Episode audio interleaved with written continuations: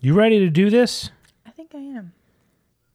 I am treating this podcast with a renewed sense of vigor and enthusiasm. Say vigor again. Vigor. My brain's not working. My brain is turgid. I don't think that's a good thing.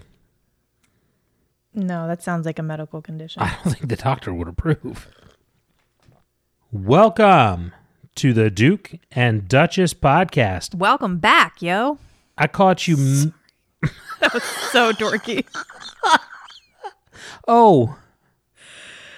Since when has that been a problem? Call that on brand. I don't mean for you specific. No, I do. No, that is what I mean.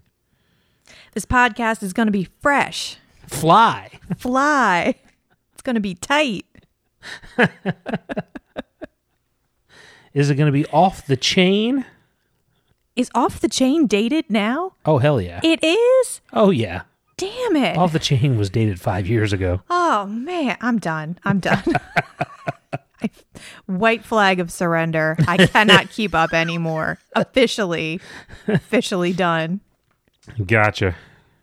Welcome back to the Duke and Duchess podcast. Welcome. I'm the Duke, I'm the Duchess. and here we are in episode 64, where we will be covering chapters 28 through the end of interlude 7? Six. 6. Thank you. Okay.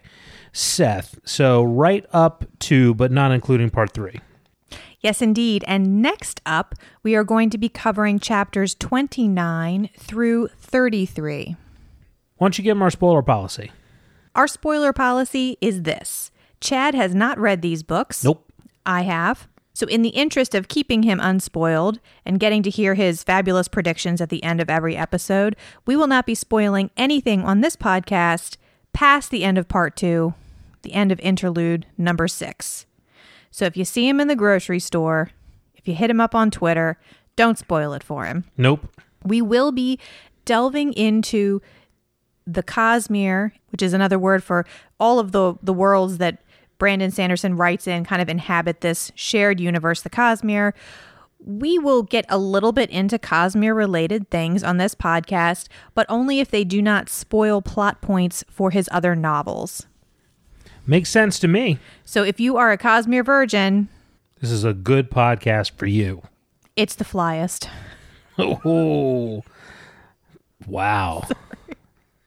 So, chapter 28, interludes 4, 5, and 6. What did you think overall? I think this is the best episode of Lost I've ever read.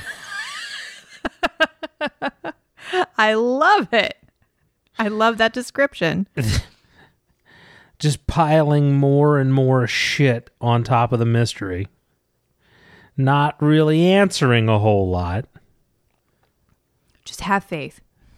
I mean, I know I said that when we were watching Lost, You d- and I was completely and you- totally you wrong. were very fucking wrong. but you did not have the advantage of foresight That's true. or That's hindsight true. or whatever kind of fucking sight that is. Second sight, near sight.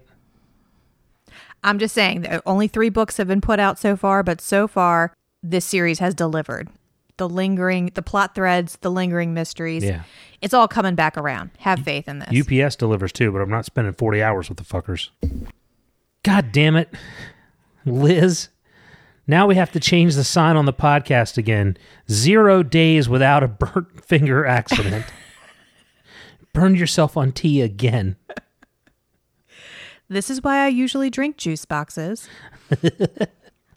Just saying. No I'm hot, working on the big girl drinks. no hot beverages during podcast. Well, let's get into the chapters a I- little bit. okay, fine. Sure enough.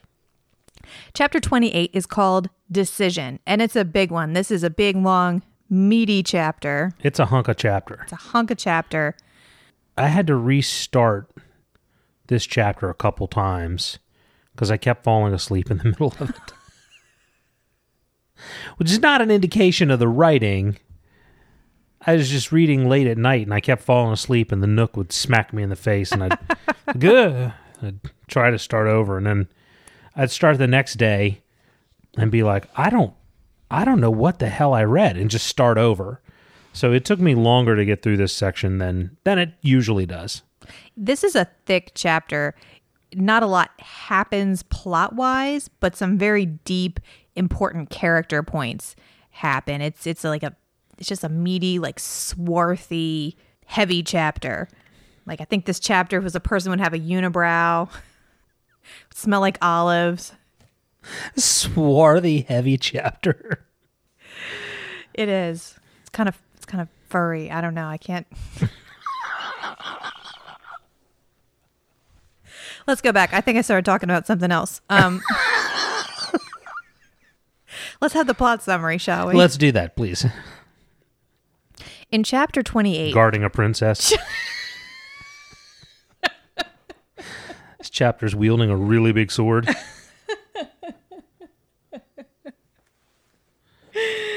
it's funny because As a pet monkey. I don't know why it's funny. right.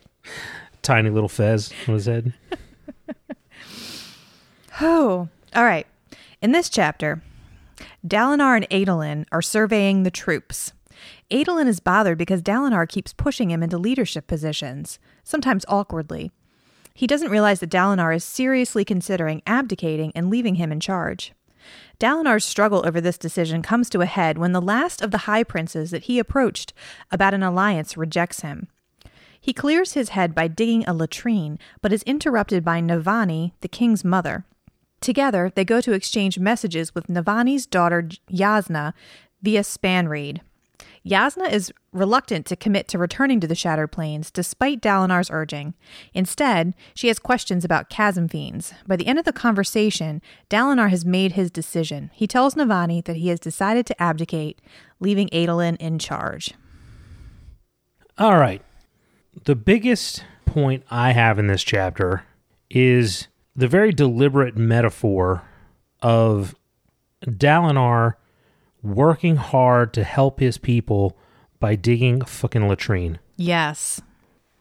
And and to me, particularly in relation to what we read in some other sections, this is very much about adding and creating, bringing value to the people rather than fighting and destroying things and taking away. So creation versus destruction. But I just can't help but think the fact that it's a latrine has some sort of meaning. Absolutely. You know, I think it's leadership and different styles of leadership. That's one of the most important themes in this book.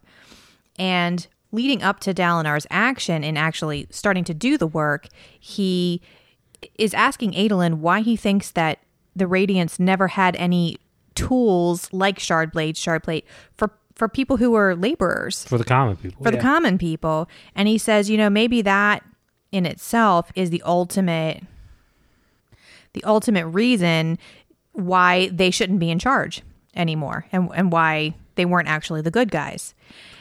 and then he goes and and again we've seen the contrast between Dalinar's style of leadership versus all the other high princes.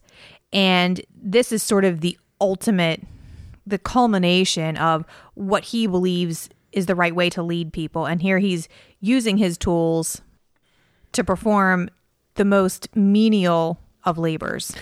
Yeah, I mean, I sort of see the obvious parallel to like Jesus being born in a manger, you know, this high lord lowering himself to do the most base thing possible. But I also can't help but think that it's a metaphor for the shit show that is Alethi royalty.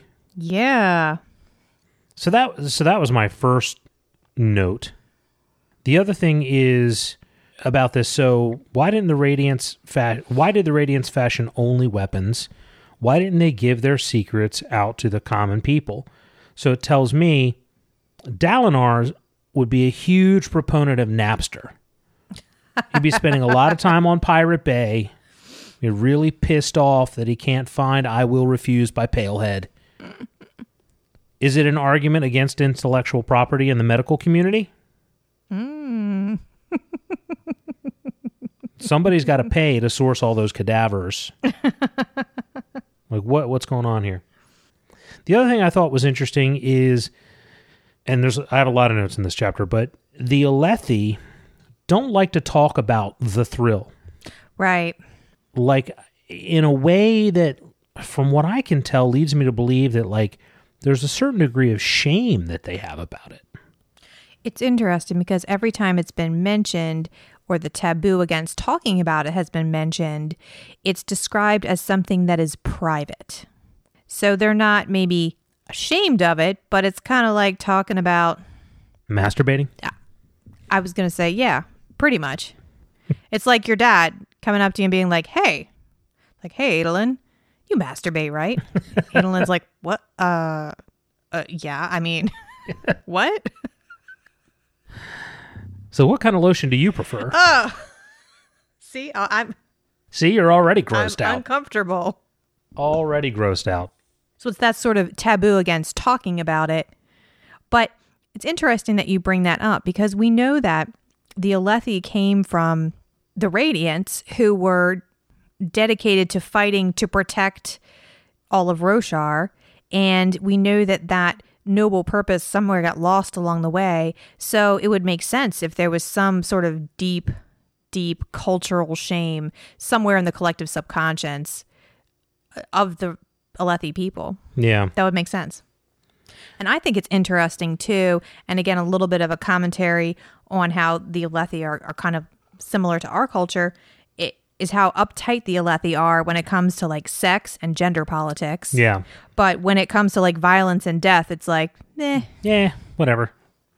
I kind of suspect the way the way that Dalinar harped on it that the Almighty did leave something for the common people. I'm beginning to think that that thing is Stormlight itself, but just that they don't know how to use it to that end. Hmm. Interesting. Which could be because there were other kingdoms like the the the Shins who were using it to sort of good, practical, common everyday purpose, but they're not the ones who got to win the war. So they're not the ones who got to write the history. Where do you get that with the shin? The fact that they revere farmers. But I'm sorry, I didn't understand what you were saying about the stormlight.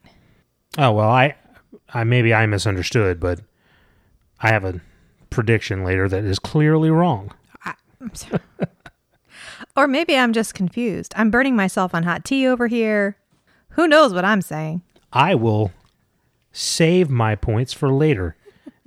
and if they are wrong, oh well.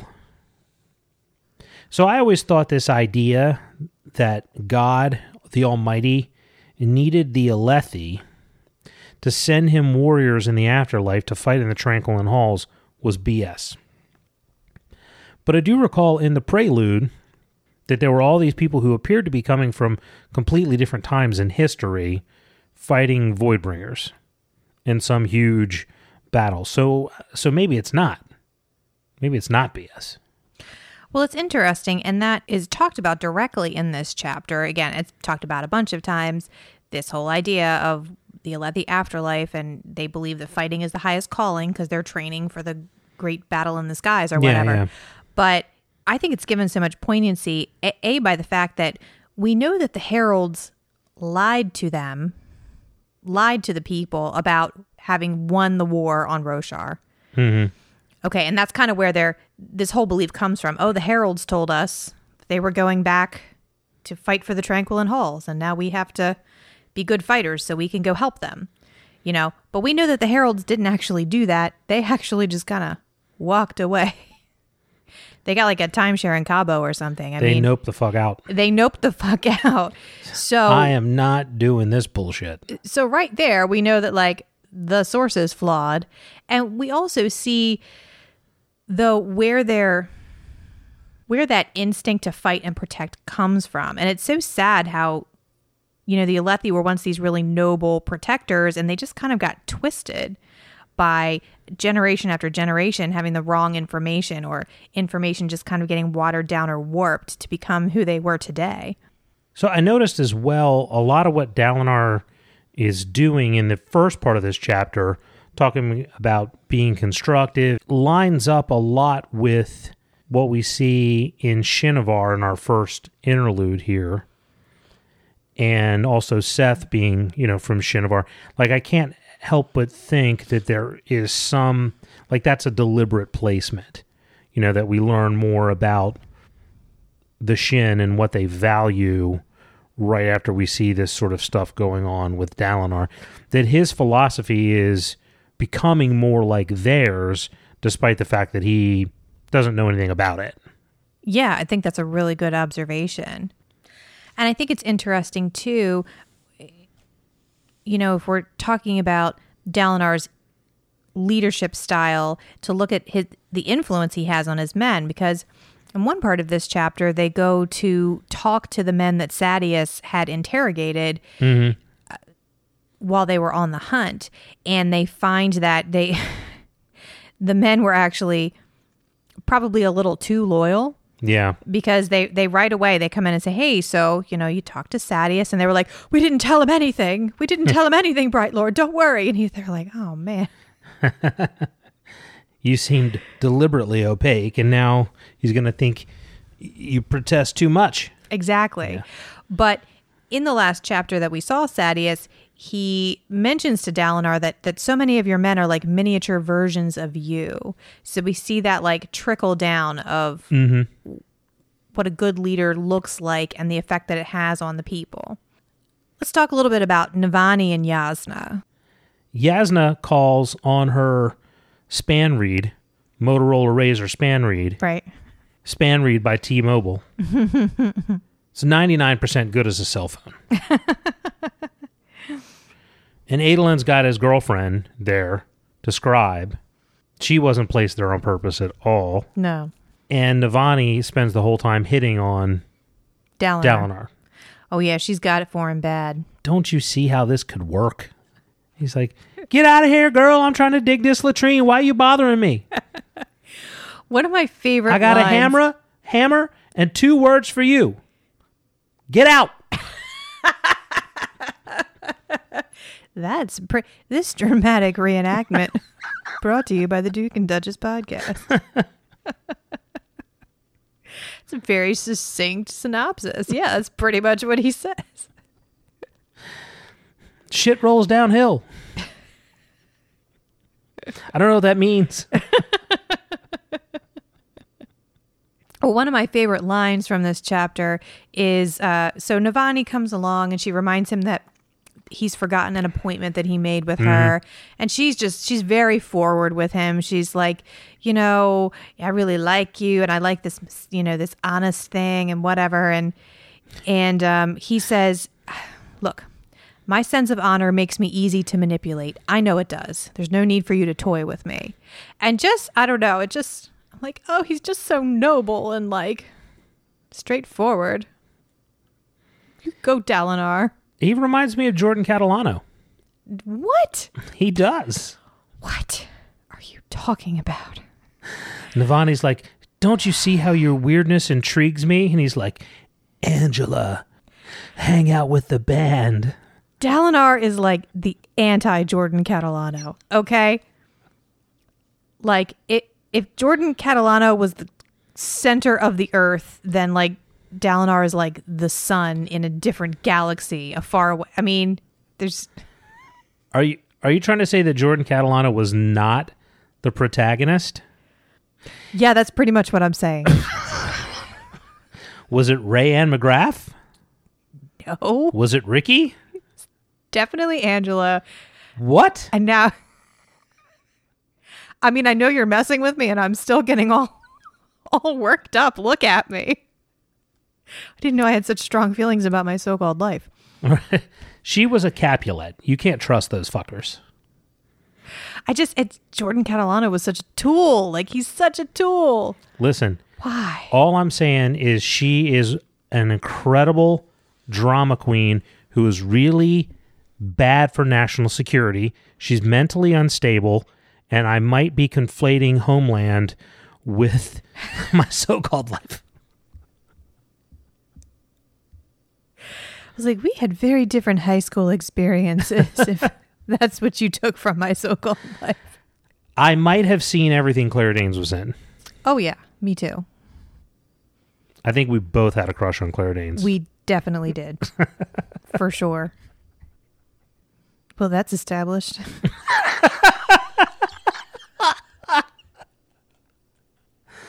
oh. All right, so let's talk about the. Con- I got a couple other like little random things, Right. but let's talk about the content of the call. Gotcha. Yes. So f- first of all, Yasna's like, whatever you do, don't trust my mother. Right. Not the strongest relationship there. Not only that, but that was just sort of a ham-fisted move. Oh, Dalinar not telling her that she was listening. Both of them, because he, it, on both of their parts, because he gave her a little code that said there are people in the room. Be careful what you say. And she's like, okay. Next words out of her mouth. Don't trust my mother.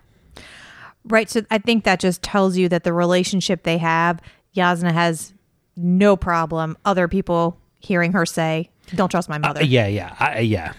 I don't think she would. If if Dalinar was like, she's right here, Yasna would have been like, whatever, Whatever. moving on. I mean, if Dalinar is Jordan Catalano, then Yasna is Daria. Gotcha. Okay, who's Rayanne McGrath? Shallan for sure. Mm, okay, all right. No, Shallan is Angela. Yeah, she's definitely Angela. She's definitely Angela. Does there have to be a Rayanne McGrath? Is that There's That was your favorite? In my dreams, there are. this is fantasy that we're reading, right? Just want to clarify. Absolutely? All right. So the content of the call. So first we have, of course, the little dig against Navani, Mm-hmm. and then Dalinar wants Yasna to come home. I mean, on his end, that's what he's he's all about because he knows he's probably going to abdicate, and by the end of the conversation, he's decided that that's what he's going to do. So Yep. he really wants her to come and be a source of stability. He obviously trusts her more than he trusts Elhokar. And one point that I had that I don't want it to get lost that I've never noticed before is when he's in the latrine, he's pounding the rocks and he's going back and forth about the reasons to abdicate, reasons to not abdicate. And the last one that he comes up with, the, a reason to abdicate that kind of almost seems to convince him, is the fact that his behaviors are putting his sons in danger.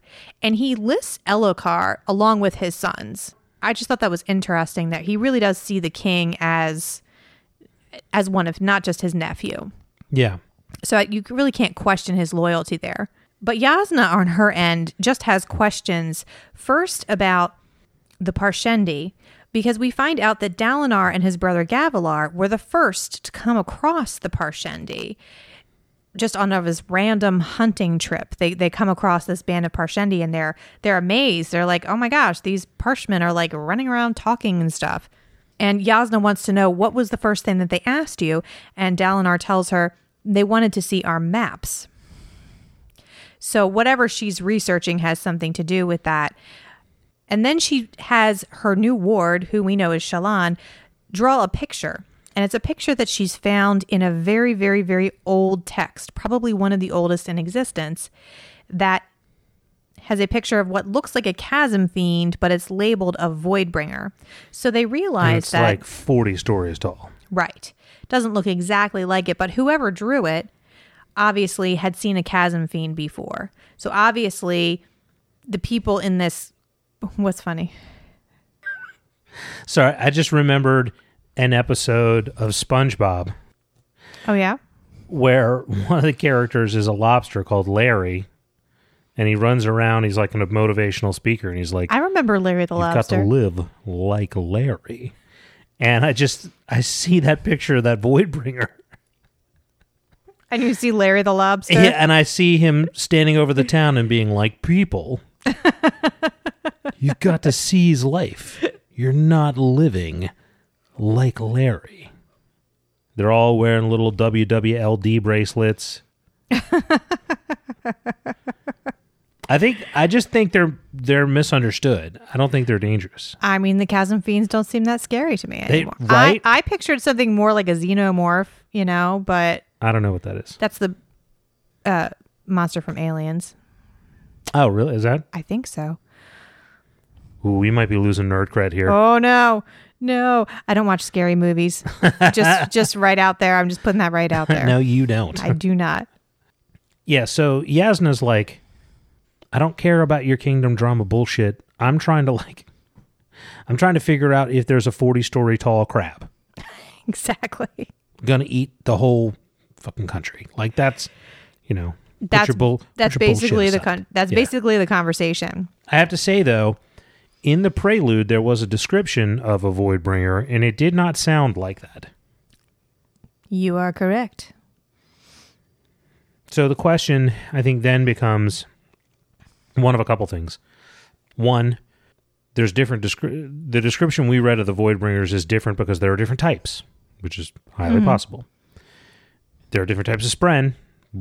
Why wouldn't there be different types of void bringers? Sorry. Two, this is sort of what Yasna said. It's not about somebody seeing a void bringer. It's about them having seen a chasm fiend and just reimagining it as that, Right. or that's what a void bringer looks like. Right. So those are sort of our three possibilities. What kind of stuck out to me reading this section was how interesting the division of gender roles is. Mm-hmm. And we've talked about it a little bit before, but seeing what it looks like for a general, the second most important person in the kingdom, to receive communication. And the fact that he can't read, he needs to have all of this important stuff read to him by a female. I just think it's so interesting because, in a lot of ways, the division of gender roles is similar to our own society, except for the whole women are the only ones who can read thing. And I just think it's a neat exploration of our own culture when you look at like the differences in how women are respected and treated in Roshar and how, you know, historically they've been treated in our own culture. Mm-hmm. Um, well, also, I think that these extreme gender roles are are have negative impacts on both genders. Exactly. And so we see like these dynamics develop in the book and what also develops is this statement not only on how arbitrary gender roles are, but on the importance of reading. Like just this one little change goes, you know, we look at historically women if you look back at, at times where technology was similar in hmm. our in our past, you know, and women were raising the families, doing the housework, doing like kind of menial chores. Mm-hmm. But on Roshar, they're not relegated to that only. They're the scholars, they're the historians, they have careers. And it's a bit confusing because in the beginning of the book, one of the first female characters we're introduced to is Shallan, and she's been very sheltered. She's been kept away by her father. And at this point, we start to see that that's actually not terribly typical. That's not what Yeah. all light eyed daughters go through. It's she had an abusive father Yeah. who treated her that way. So we begin to see that on Roshar, women are a lot more independent. I just think it it's an interesting statement on how important literacy is Yeah, that it can make such a huge difference. yeah. It's a it's a ma- I mean, it's a massive foundational part of civilization. And again, a commentary on how gender role expectations are kind of arbitrary and dumb yeah. and don't help either gender. Well, But it's a cool way of looking at it. yeah. Um, reminds me a little bit of Patrick Rothfuss's Adem, the culture there, Mm, yeah. where they had just very different atypical. Or, atypical views of, of sex and, and sexuality and all that kind of stuff.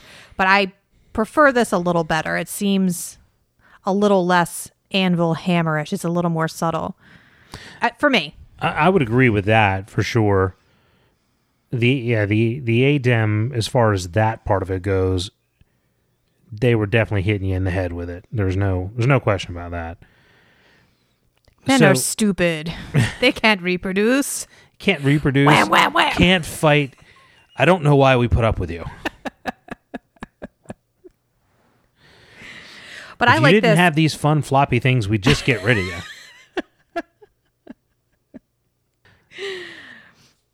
Um, so I wrote down this As soon quote. as we learn how to mold plastic, you fuckers are out. Well, and two, the ADEM had the, the whole taboo against singing, and it was kind of a commentary on our taboo against nudity and sexuality Yeah, and stuff. Yeah, for me, it was always that was always a little bit on the nose, too like too heavy handed for Hmm. me personally. I like the way that Brandon Sanderson approaches this. And one quote that stuck out to me that I wrote down was A good light eyes officer was really a team. The man to command and fight, the woman to read, write, and engineer and manage camp. In Alethkar, so here we have in Alethkar and Kharbranth, we see women, they're functioning almost on equal footing, Yeah. you know? So one thing I noted here too is that Elhokar's scribe is Sadeas' cousin. Yes, That's a terrible idea. absolutely. No wonder Sadeas is 10 steps ahead of Dalinar at all times because whenever whenever Dalinar's not around and Elhokar is writing something down, he's he might as well be in the room. Yeah. So, a couple of other notes I had. So, Jasnah is a Verist Italian, Yes. a true Italian.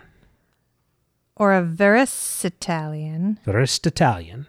But if she was a true Italian, her name would be Mary. Yeah. It says here she's seeking the truth through history.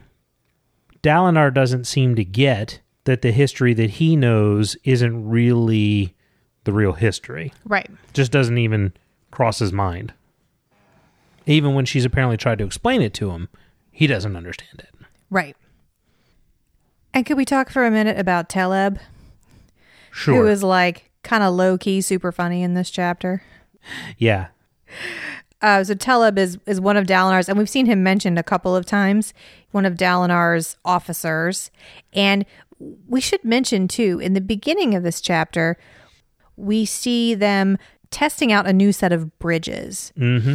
because Adolin and his men have been kind of wanting Dalinar to try using man carried bridges. Dalinar's been against it. He says, you know, I wouldn't want to carry a bridge, so I wouldn't make someone else do it.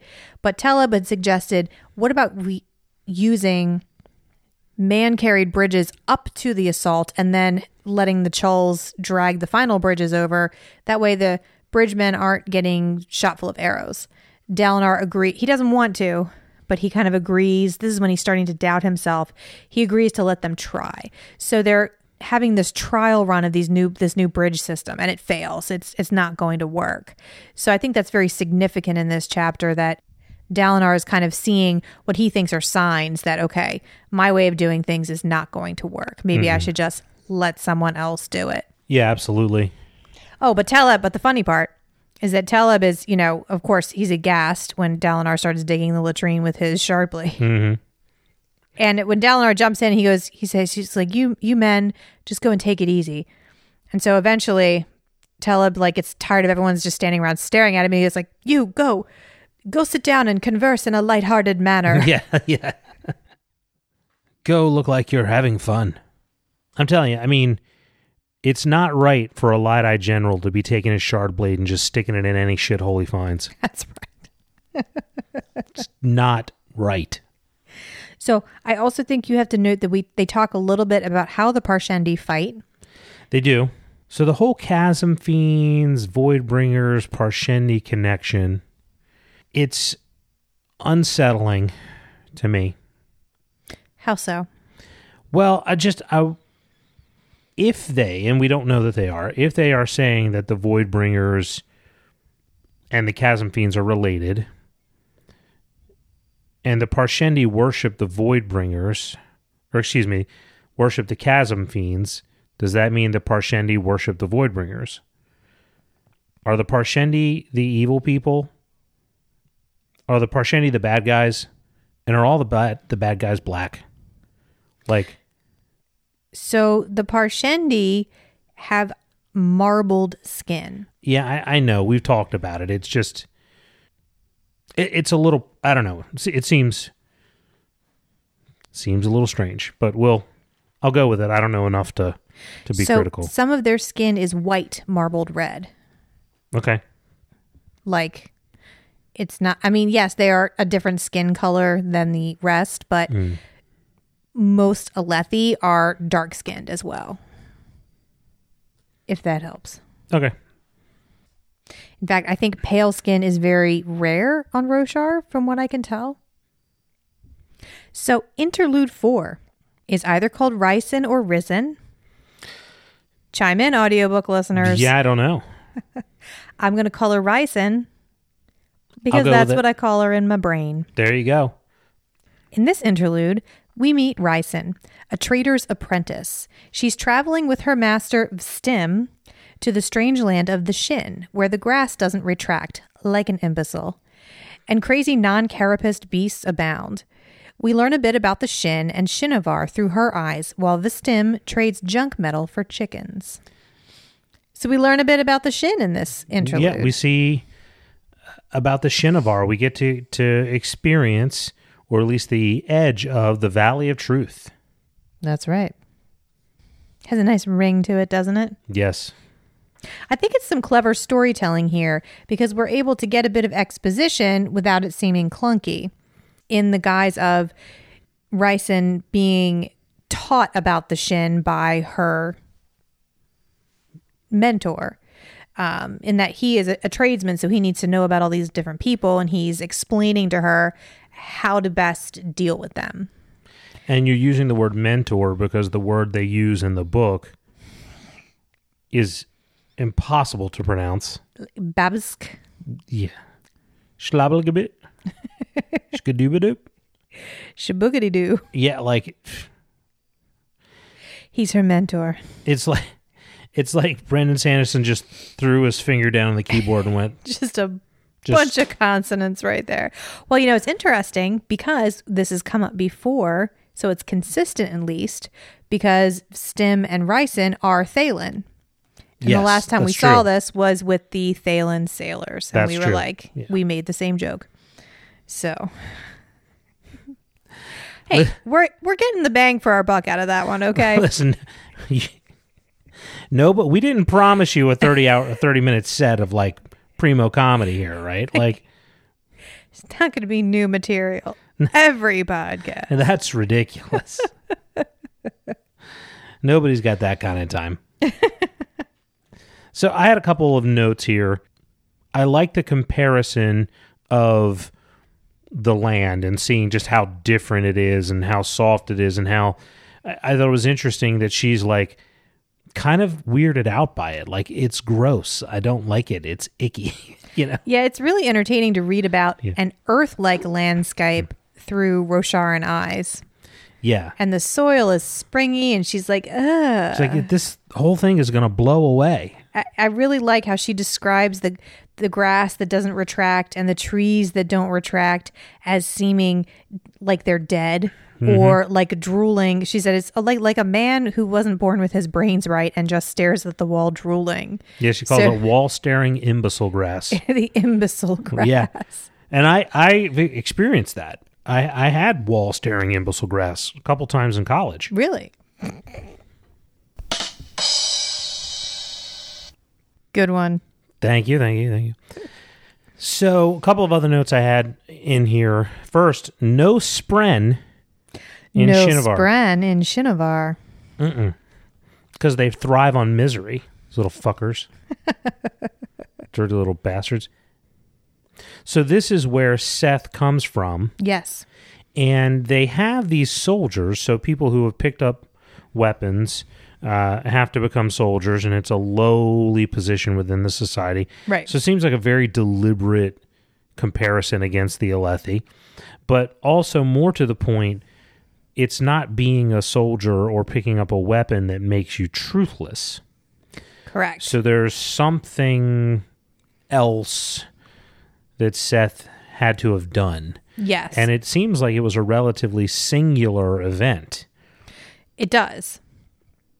So, So there are other Shin soldiers, warriors who are treated as slaves, who are traded by oath stones like Szeth mm-hmm. is. But when Vstim asks Thresh, the farmer that he's trading with, if he will sell him another one, he says basically he's like, No, we, we don't usually sell soldiers. And I didn't really sell you that guy. You insisted that I take payment and I had to throw it in the river. I couldn't take money for a truthless. And and then he says, you know, I, I really hope we're not ever going to get another one like him. Yeah. So yes, Shinovar is an interesting little pocket of something that seems familiar to us, mm-hmm. and it kind of highlights how alien Roshar is. But it's guarded by these mountains, so there are no high storms there. No high storms, no spren. And they refuse to use fabrials. They give every excuse in the book why they don't want to use them, but they, they won't use them. And it's it's just an interesting contrast to the prevailing culture everywhere else in the landmass. Warriors are the lowest class, farmers are the highest class. Those who create are revered, those who take away or destroy are denigrated. So we've heard about them kind of worshiping stone or revering stone through Szeth's inner monologue. He talks about like the blasphemy of walking on stone. Mm-hmm. And here in the scene, they're trading for metal that has been soul cast. So it hasn't been rock hasn't been smelted or broken to create it. And that's the only kind that they'll use. But I guess they're very it's very prized for them. Because they again they don't use fabrials. And they exactly. They won't use fabrials. And they seem to value humility and truth above all else. And it's So interesting. why aren't we spending more time with these people? Right. But it's very interesting because they they talk about the Valley of Truth, capital T. And we've seen that word with the capital a couple of times, but one time that jumped out to me recently was the last time that we heard Dalinar having the Way of Kings read to him. Mm-hmm. And the, in the scene where he's reading about the candle flames Yeah. being like the lies of men. And Nohadon, however you pronounce that, the author is is talking about how how can he know what is true, capital T. So I just think it's significant. We know that the Way of Kings is reflective of a much, much, much, much older time. And for me, it gives the impression that that Shinovar and their way of doing and thinking is reflective of that much, much, much older time as well. And it makes me wonder like, is Shinovar, was that what the whole landmass was like at one point? Was their culture kind of the last holdout of what things were? It reminds me a little bit of like, oh, never mind. That would be a spoiler for Wheel of Time. No, no, Ooh. no. Not for this series, but for another one that I know you're Mm. going to Okay. finish eventually. Oh, Wheel of Time. Yeah. Oh, gotcha. I might read Wheel of Time. So the other thing I noted here is the Babachik or whatever his name is, Vstim. Vstim, says if you can carve anything out of wood or clay or whatever, and then just soul cast it into metal, I don't- it causes me to think that if you had that ability, that these people should be much further along technologically than they are. Well, it's interesting because we've seen, you know, in a lot of ways,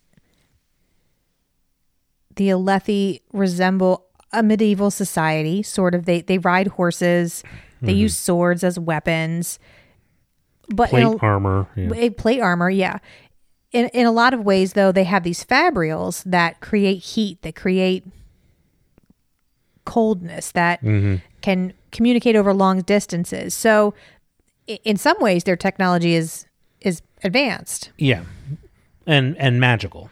and magical. So it's just interesting because, and for me, I think it all comes down to the existence of the high storms. So, like, how has that impacted the development of their technology?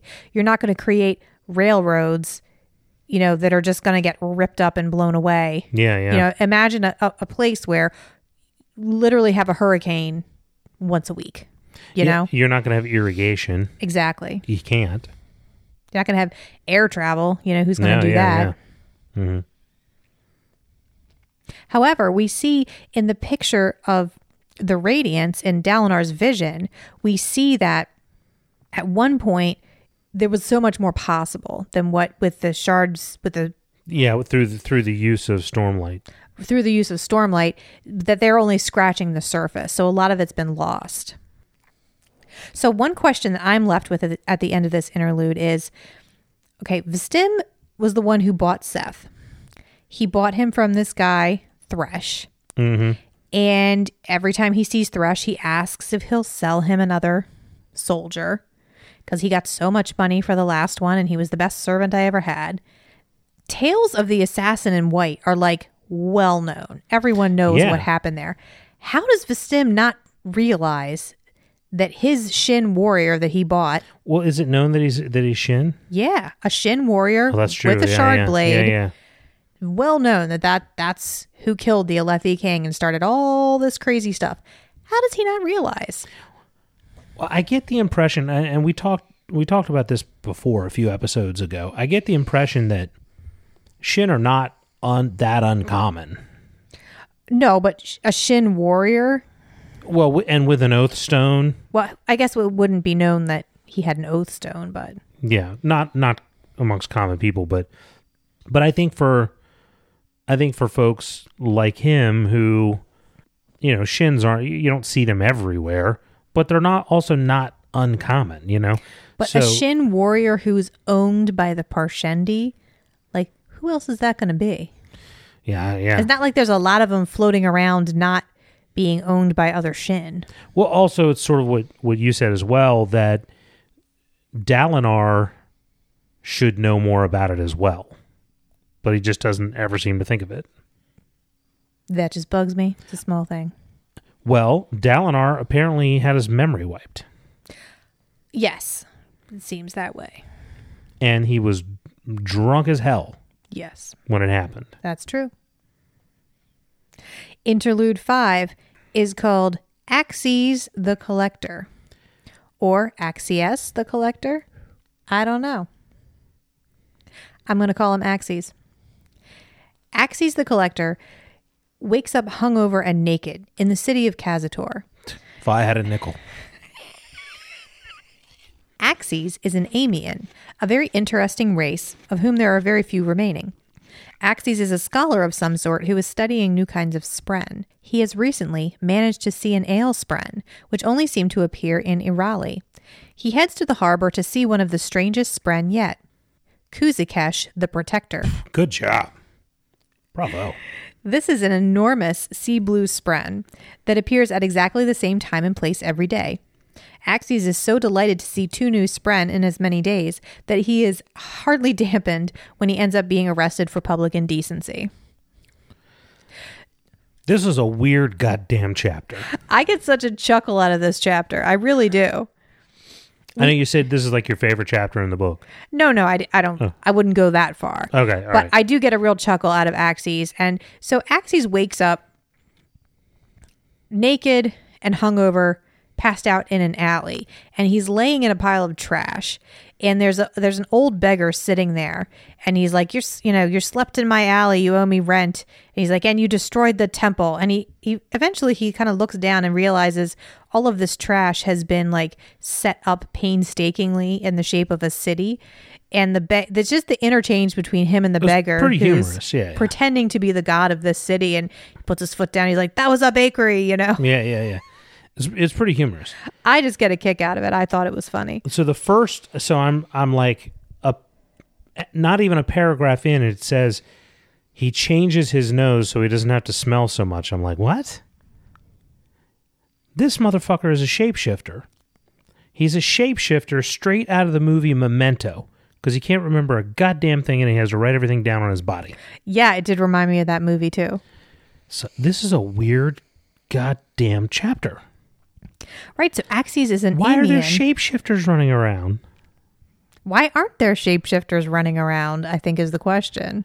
But well, we get into these interludes and like we've really only seen like this very small piece of this area and it I mean there's definitely some high magic stuff going on, but the people that we see for the most part seem relatively normal. They don't they're not like superheroes, you know. And then you know, we have Szeth who's this one random wild card, but every time we get into these um, every time we get into these interludes, we find more characters who are like weird ass one offs with like crazy abilities. Like the guy from the last one who apparently can travel between planets, and this guy who's a fucking centuries old shapeshifter. Like, it's just it, what? It's Right. crazy. Yeah. So the Plus, these motherfuckers have watches. What the fuck's up with that? How do they have wristwatches? In the last one, I was complaining because I didn't think their technology was was far enough along for what they can do with soul casting. Now I'm telling you that they have wristwatches, and I'm like, uh uh what is going on? It's a weird goddamn chapter. And how is there a hundred foot tall spren and nobody said shit about it to this point? well, I think there is shit being said about it right now. I- mean, who would you have expected expected to talk about this spren up until now? Nobody, because everybody's thousands of miles away. Right. So he's in, in a country um, Iriali? called Iriali. The Iriali are people with golden hair, like not blonde, but mm-hmm. like shimmering golden. And I think Axes, so we have this, yes, Axes is a shapeshifter. However, it's established pretty early on that most of his kind are wiped out. It says that his homeland was scourged. And he draws looks because most people have never seen one of his kind before. And his shadow faces the wrong way. How cool is that? I don't know, man. I think it's pretty cool. That's some lost bullshit right there. There better be a goddamn reason for that, or I'm burning this fucking book. And by book, I mean my Nook, and I might burn it anyway because it's a piece of shit. That's a whole nother podcast. when are you going to go Kindle? I can't now. I'm committed. I've spent too much money in the goddamn Barnes and Noble Nook store. I mean, you could. Okay, we'll get into that later. Each Well, it's generation, really their cool. devices get worse. It's the curse of kind. but for e-readers, All right, I'll take it. well, I think Axes is a really cool character, and I think It it's it's refreshing and entertaining to have like just something a- a little out of left field thrown at you, just to give you an idea of the scope of the world. No, it's cool. I'm I'm I'm sounding like I'm somehow upset about it. I'm not. It's just it's more mind equals blown. You know. Right, and we well we've got the mystery of the Spren building and building. So in this interlude, Mm-hmm. we get a little bit more information. You know, Axes is a scholar who studies Spren. Yeah, so he it's re- talks about how unpredictable they are. Yeah. That even the most common types sometimes just don't show up, and you don't know why. Yeah. Yeah. And then you've got this huge giant spren that shows up at the same time and place every day. Like a it's shaped like a giant water spout that forms human looking faces that stare out towards the origin Yeah. and it's just saps the energy saps the Yeah. energy from everyone who's watching it. Yeah. It's just refreshing to have a spren that wakes up five times a day and prays to Mecca. One time a day, but that's okay. Also, he says it's one of the largest he's ever seen, One of the largest. meaning there are other hundred foot tall fucking spren in the world. How cool is that? What the hell? So, in the last chapter, we find out, or I guess two chapters ago, in chapter 28, we find out there's a big mama chasm fiend. Now we find out there's a big mama water spren. I'd like to comment more on it. Like I feel like there I should be able to get more from this, but it really doesn't shed light. It just kind of adds more to the mystery. This is a nice layer of mystery. You know, we mm-hmm. have this this whole race of people that was apparently scourged that may that is under under some kind of curse, or at least Axes feels like he's under some kind of curse. You know, when he's initially he's talking to the beggar, he says, "I should probably get away from him. I don't want to bring him any more bad luck." You know, and then he, he says something about something called the curse of kind that he's you just get used to bad things happening to you when you have this because that's just what happens. And he does, you know, toward the end his his blanket that he has wrapped around his waist gets snatched away and he's being hauled off for public indecency and he's like, "Well, what are you going to do? Now maybe I'll have a chance to search for captivity, Spren." Yeah. Um, so the only other note I have in here is I get the sense from a couple things he said that Spren, some Spren, are geographically bound. Yes. Yes, because he tells us that ale spren or suds spren or intoxication spren, whatever, uh, only appear in this country. Duff Spren. Duff spren. So Uh, natty bow spren. Sorry. So, you know, it makes me wonder are they geographically bound because of certain things that are in the ground? Like we find certain gemstones in certain areas, and so they're tied? Or are they geographically bound because it's their proximity to the origin or the proximity to the shattered plains? you know, and the further away you get, and when we get the furthest away, and we get in Shinovar, there are no Spren at all. So, you know, it, it's it, that's not accidental. Like, there's something going on there, but I can't can't wrap my head around exactly what it is. Maybe this big ass bitch is sucking up all the Spren energy, and she's the only one who can be there. no other spren can survive her. There can be only one. Like what when you're it, yeah, like that giant ass tree we used to have out in our backyard that destroyed everything around it Yeah. because it came alive and started eating them. Maybe. You don't know. You weren't here. You can't dispute me. So, interlude six. it's called A Work of Art. You know what I called it? What did you call it? Rocket Man. That's my name for Szeth. Right? Rocket Man. Burning out his fumes out here. Alone.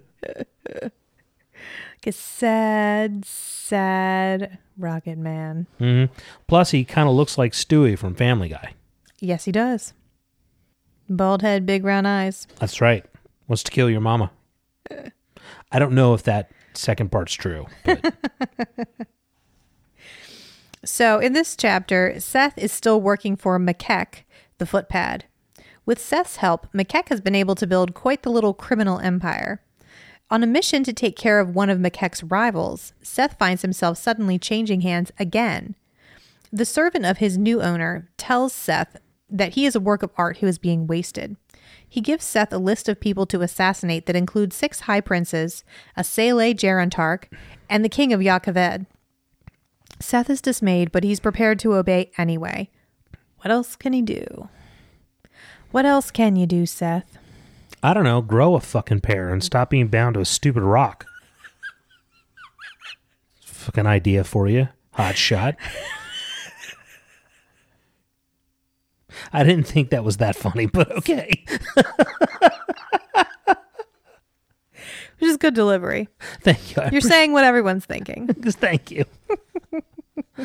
Oh my goodness. So, a lot of notes on Szeth in this chapter, obviously. Yeah. Not much changes for him as far as development, uh, but his trajectory, plot wise, has changed. So far, since since the assassination of the king, he's just been kind of being passed around to various farmers, criminals here and there. Uh, but now he's back with someone who knows what he can do, who is going to use him to rock the world.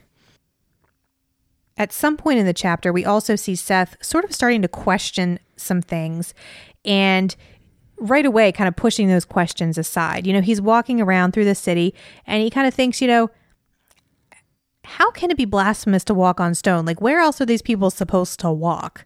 Like there's no soil here. How how how can it be blasphemous? And then he's like, "Whoa, if I start questioning La that." la la la la la. Exactly. So his belief system we find out is called stone shamanism. And if he starts to question that, he says that's going to put his soul in peril. I knew a stone shaman in college. Did you? I think I Oh. dated a stone shaman, I'm sorry. You said stone shaman. not stoned Ah, shaman. it's completely different. Never mind. Go on. Yeah, so I, I had a couple notes here. The first and the one I thought that was mo- the most interesting is it, when in that moment when he's talking about all the people, you know, in the town, he says they ignored the spirits of the things that lived around them. And I thought The spirits of the things that live around them sounds distinctly like Spren to me. Yeah. And it's not that, and I don't think he means ignore them as in literally ignoring them. I think what he means is not recognizing them for what they are. You know, and so that's a little bit more evidence, or, or a little bit more if he's telling the truth or if he's accurate in the idea that the spren are the spirits of the different things that we find in the world, emotions and elements and different things. And that sort of makes sense to me. I can kind of see how that would make sense. And we also see in rock how and rock comes from an area that's kind of north and east in the area mm-hmm. in the mountains where they do have some sort of almost spiritual religious reverence for spren that we don't see in the people who live in the eastern part of the continent Yeah. so leads me to believe that what he's saying here is true. However, we also found out in one of the previous ones that there don't appear to be any spren in Shinovar, at least not that, that Rysn was able to see, for whatever that means. Another quote is he says, Makek could draw the Alethi away from the shattered plains, bringing war to Jah Keved. And it made me wonder and, and it may not be the Parshendi, but but my question is, did the Parshendi draw the Alethi to the shattered plains? Because this is the place where those assholes can do the least amount of damage. It's sort of like at an Irish wedding when you put the two brothers inside the sandbox and just be like, "Now leave, let them fight," you know, and just everybody else can come over here and have fun. Like, is it just like point those stupid warlike assholes over to here where they can can't cause that much damage? I don't think that's what's going No, on. I think that's where they're from. Because when Dalinar is, Mm-hmm. is telling Jasnah about the first time that they found the Parshendi, that's where they were. yeah, just south of the shattered plains. Yeah, they were on hunting hunting a great shell. Well, and they clearly seem to want to defend something in the air, The gem Right. heart, like Right. So I don't think it. I don't think it's that, but but it just it's an interesting idea that with the Alethi and the Parshendi kind of fighting over here, the rest of the continent is relatively safe from those assholes. Relatively. Because if they, because if it, they weren't there, they'd be invading Jah Keved or Thaylen or something else. Yeah. That's a good point. We also learn about Szeth that he's required to carry the shard blade until his death, after which the Shin stone shamans will recover it. So he's not just like loose in the wind, like they're somehow they'll over not maybe not overseeing him, but should he die, there's no there's no way someone else is going to get that shard blade. Yeah, I think that's going to be tough. That's they're going to have to. Somebody's going to die because of that. The other thing that's so the thing that's weird to me about about Szeth too is what makes Szeth so incredibly dangerous. He's got a shard blade and he knows how to surge bind. Right. It's not like he grew up some sort of super soldier. They don't have a warlike culture there. It's that it's really the it's the storm or the surge binding Right. that makes the difference. And I can't help but think that that's why he's truthless. Hmm. Whether it's because he can do that or because he used it in some violent way. So we've seen Szeth mention something about why he's truthless, and it had to do with the Voidbringers. In the prologue, in the very first fight that Szeth has, mm-hmm. he is he's talking about Stormlight, and he's talking about how it leaks out of the human body, and he says he had heard that the Voidbringers could hold it in perfectly, but then did they even exist? His punishment declared that they didn't. His honor demanded that they did. Wow. I'm so confused. So, did the Voidbringers exist? Something that seems like nobody knows. Yeah. it seems like his punishment is because he says they exist. Maybe he saw something. The man who knew too much. If you see something, say something. if you see a 40 foot crab, You should tell somebody. call this hotline. Well, I mean, they have spanreeds, so there's no reason you shouldn't. right. So we're, we're talking about Szeth's punishment as a truthless. Mm-hmm. And we know that the Shinovar, we know that the Shin value honesty above pretty much everything else. Honesty and making things. Oh, so he lied. He cr- he cried chasm fiend, and they were like, "There's no chasm fiend. We exile you, you dirty fucker."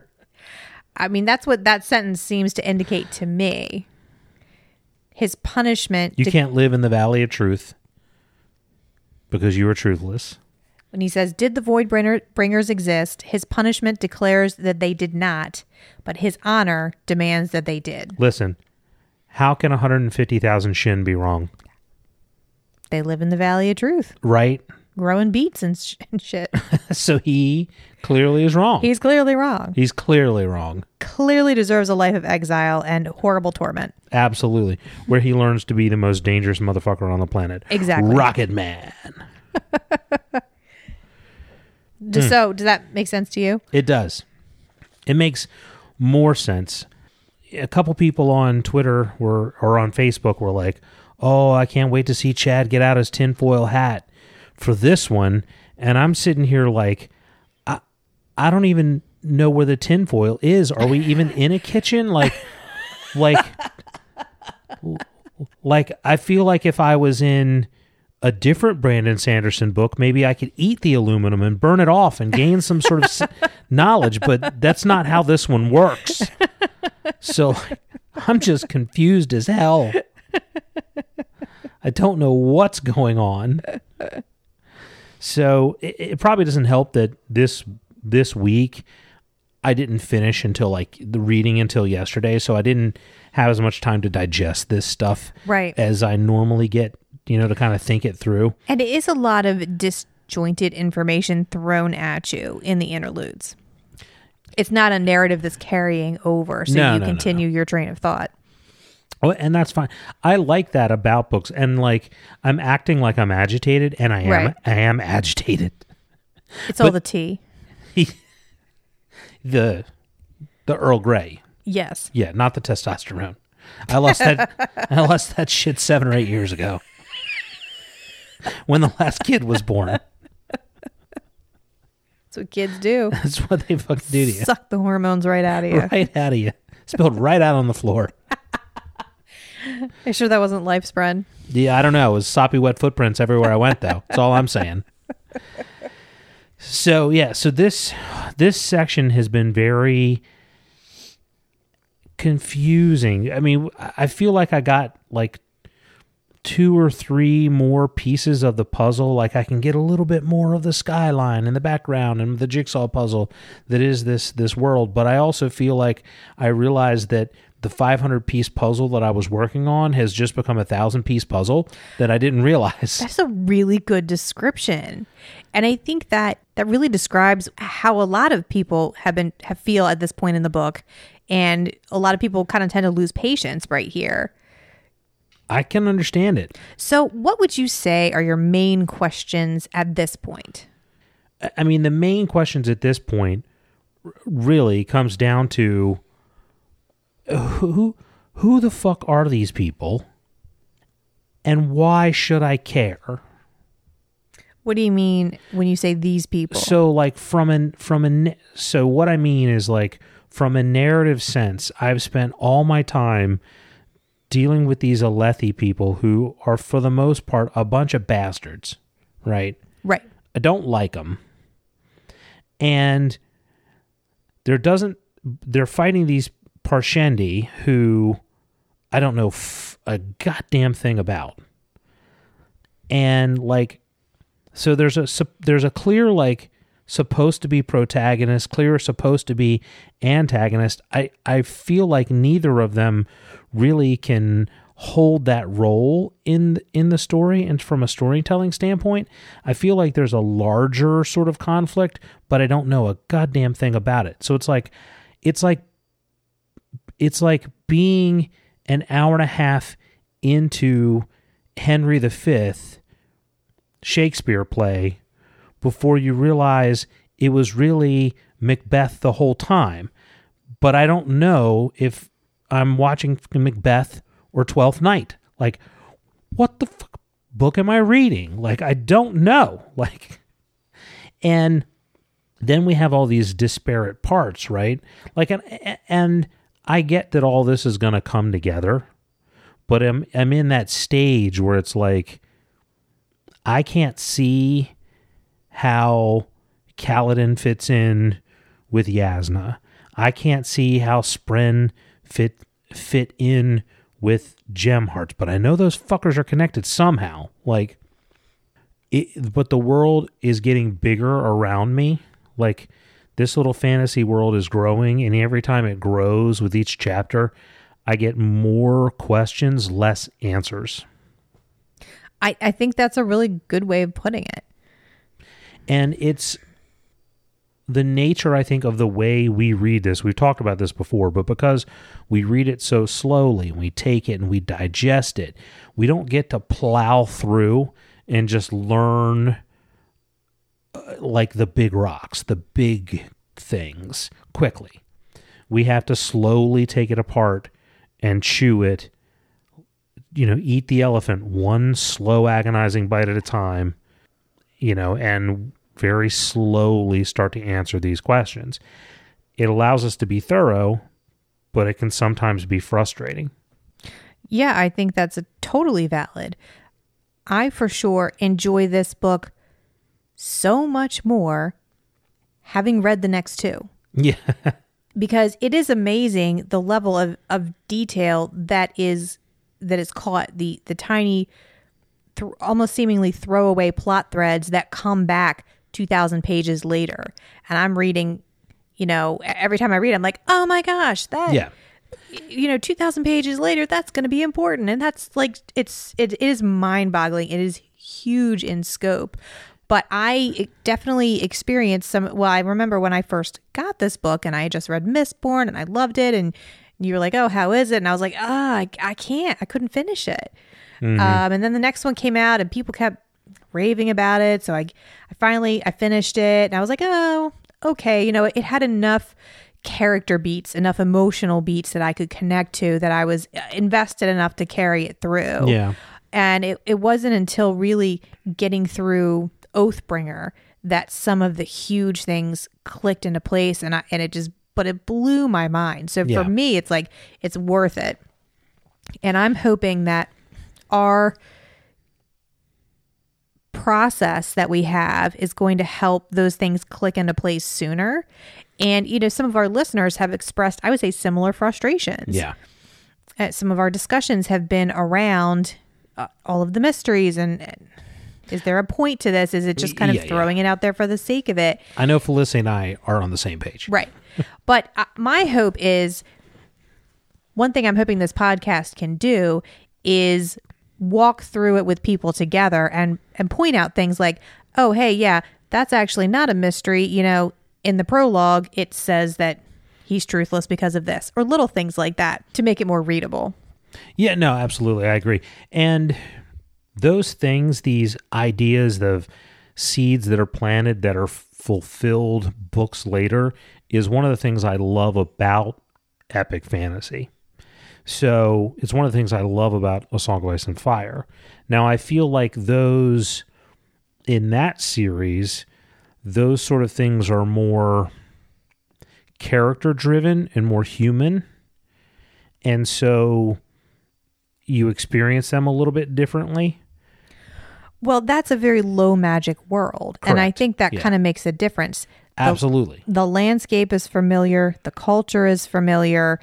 They are character driven. Yeah, and that's why I think with this one I made the Lost comparison Yes. because you know, in Lost, you get a you have a giant fucking smoke monster, you know, and random ass things showing up that never fucking get explained, right?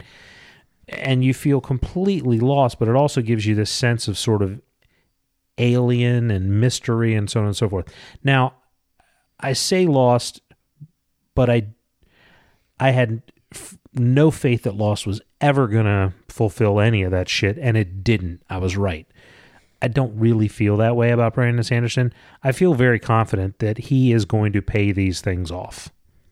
So I say that in a joking manner. I don't really want to equate it to loss, but it's funny to equate it to loss because right now that's kind of what it feels like. That's okay. I, I think I think a lot of people would agree with you at this point. So I'm really excited to continue to watch your reactions and and watch some of this stuff fall into place. We're really actually a fair clip into this book. Yeah.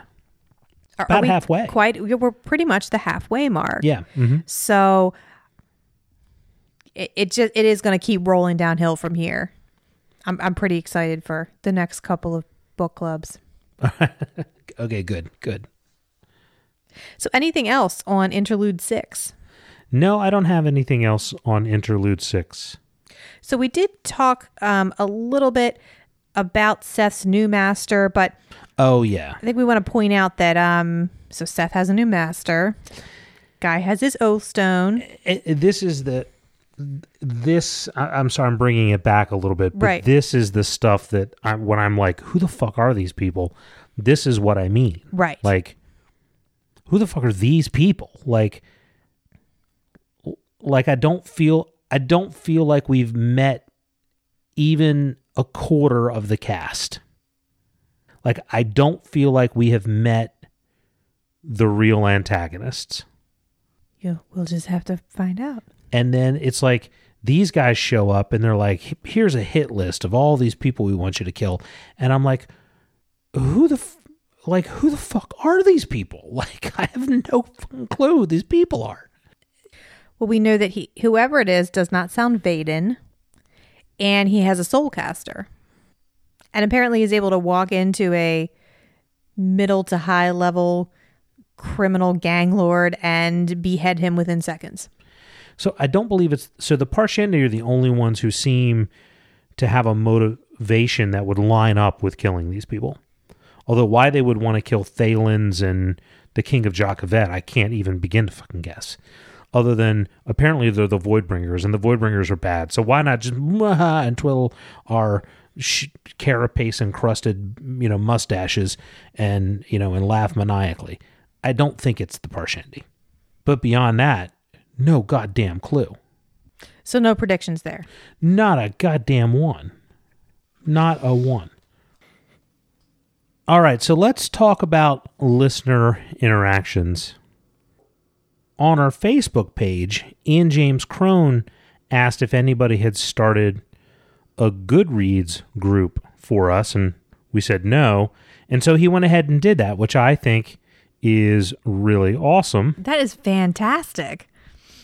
So as we are sitting here uh, doing this podcast right now, I'm I just logged in and I'm attempting to join it, and it, it I don't know that I can because it asks me who would the Duke cast as Tempi, and I don't I don't remember. I don't remember who I cast as Tempi. I remember. You don't remember? Oh, John oh, Goodman. Oh, yeah, that's right.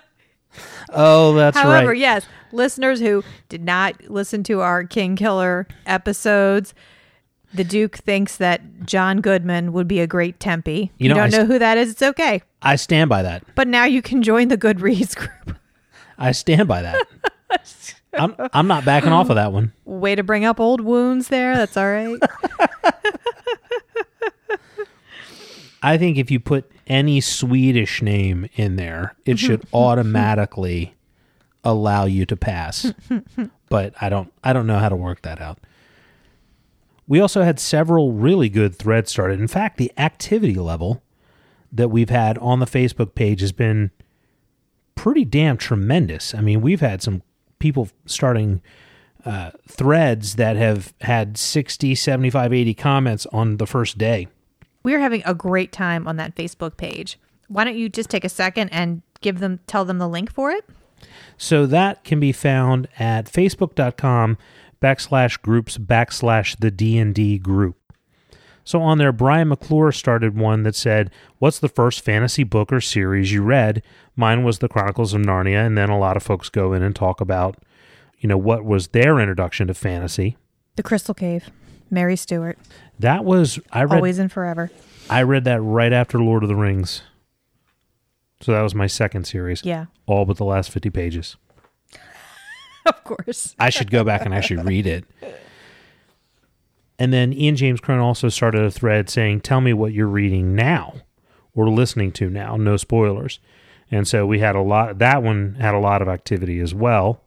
There was also a pretty lengthy discussion about whether people like a, a hard magic system, a more codified magic system, or a soft magic system, sort of like a low magic system, or a combination of both. So we had a lot of talk about that plus several other threads. I, it was really too much to try to summarize. Daryl also posted one that I enjoyed personally because it said a live look at Chad trying to figure out Spren, and it's you know the the meme of the guy trying to you know do algebra in his head and carry the one, and yeah, that's yeah that's about what it feels like too. And shout out to Theo and Felicity, who both uh, had long kind of reaction posts to the sections that we're reading and sparked some really good conversation. A lot of people very passionate about this book and what we like and what we don't like. And uh, I just I love having this group to to nerd out with. There is one frustrating thing that's been going on on social media, which is that our Twitter account is broke. Broke ass Twitter account. has one broke ass fucking Twitter account. So, uh, you know, the thing about Twitter is you don't pay for it, and uh, y- the helpers at Twitter are AI bots. so, they do their best. those bots are trying really hard, but uh, our Twitter account is all busted up. You can still interact with us on Twitter, but we apparently cannot follow you. So we can't follow you back. It makes it uh, difficult for us, but we're doing our best. And I'm confident Twitter will figure it out eventually. Uh, so uh, thank you for your patience while we figure it out. The thing about it with a with a podcast, I don't. If this was like a personal account, I would just change it and create a new one. But with the podcast, I don't want to create a new Twitter account and have to start over and have 63 episodes of us telling people to go to a Twitter account that doesn't exist anymore. So I feel like we kind of have to be patient and wait it out. So we'll do the best we can in the meantime. You can find us on Instagram, since we're talking about social media, also at the Duke and Duchess podcast on Instagram. We don't have a lot of content that we posted there, but we do have some video content that we have not posted any other places. So some of the stuff there is unique and different. And uh, you know, I don't I don't pimp this out a lot, but our SoundCloud page uh, is where we put up a lot of like a short little snippets of the show and some of the funnier jokes and things that we've had. So that's that can be a fun listen as well. So something else to explore. So thank you so much for interacting with us. Thank you. and keep up, keep it coming because you're staving off the boredom of middle age and loneliness. I don't know what I would do without all you people to talk to. I would probably try to go out and buy a Ferrari with really bad credit. Get hair plugs. Not that I need them, but it seems like a middle agey thing to do. Could you imagine me with hair plugs? I cannot. I would look like a goddamn border collie. I think you have enough hair. I'm I think swarthy. What, I think what Chad's trying to say is you're keeping us young. Or, I mean, you know, you, tomato, tomato. So are you ready to hear the letter? I am so ready to hear the letter in its entirety. And I, I apologize because back when people wrote letters. I think we forgot to do it last week. Not I think sure. you might be right. Yeah. The art of the letter is dead. That's what they say. Yeah, the missive is not getting its just desserts.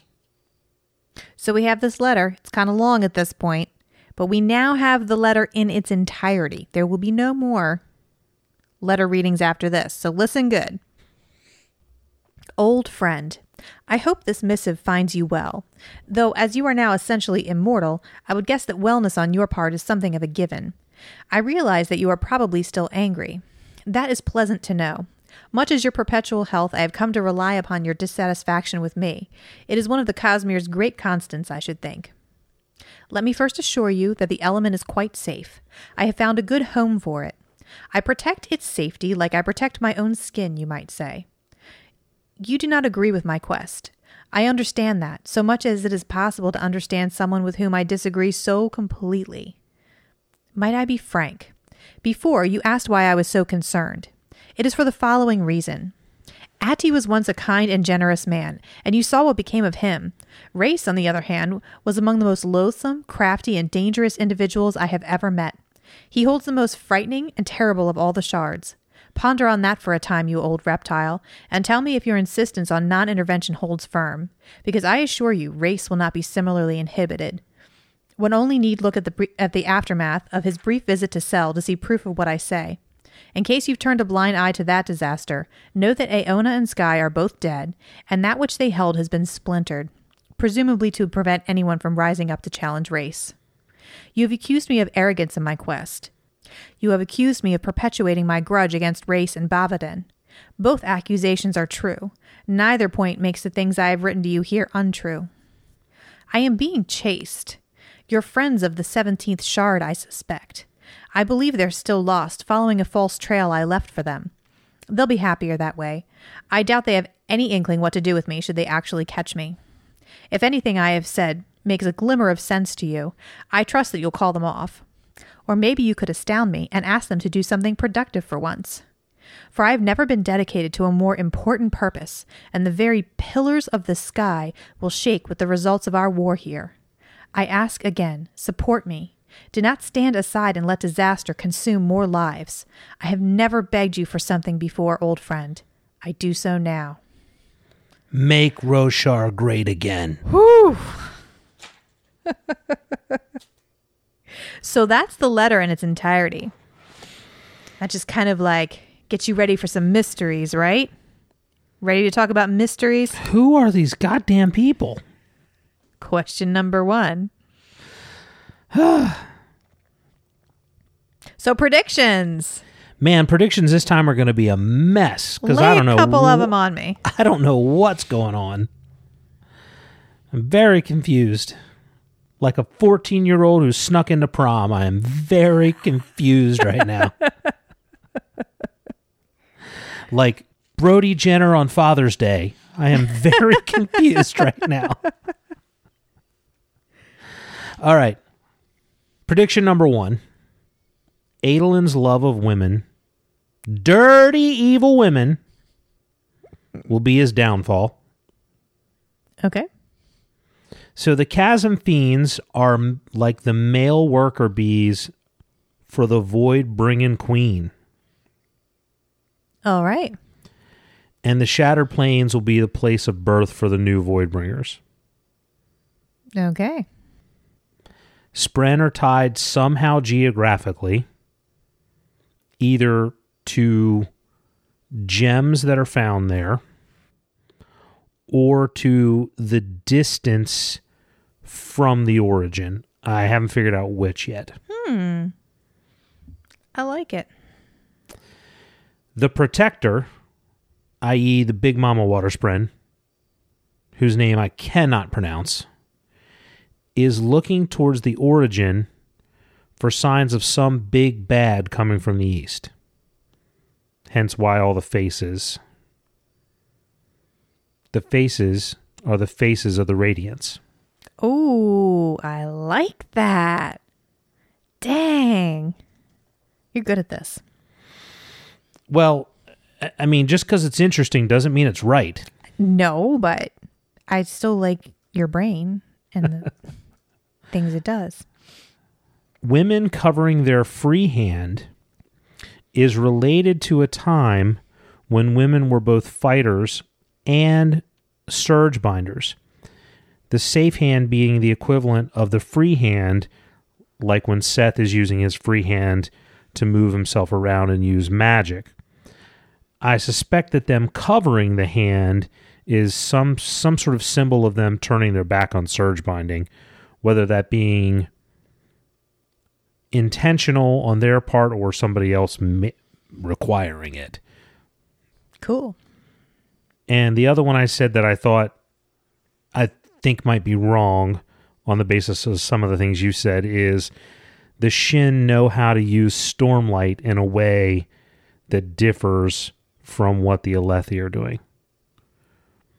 I don't think it's as straightforward as they all know how to surge bind, Mm-hmm. but they're using it somehow in a different way. Okay. Don't know about that.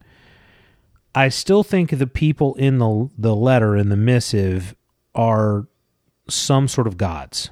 Okay. I still think this is I st- think this is a sort of polytheistic Mm-hmm.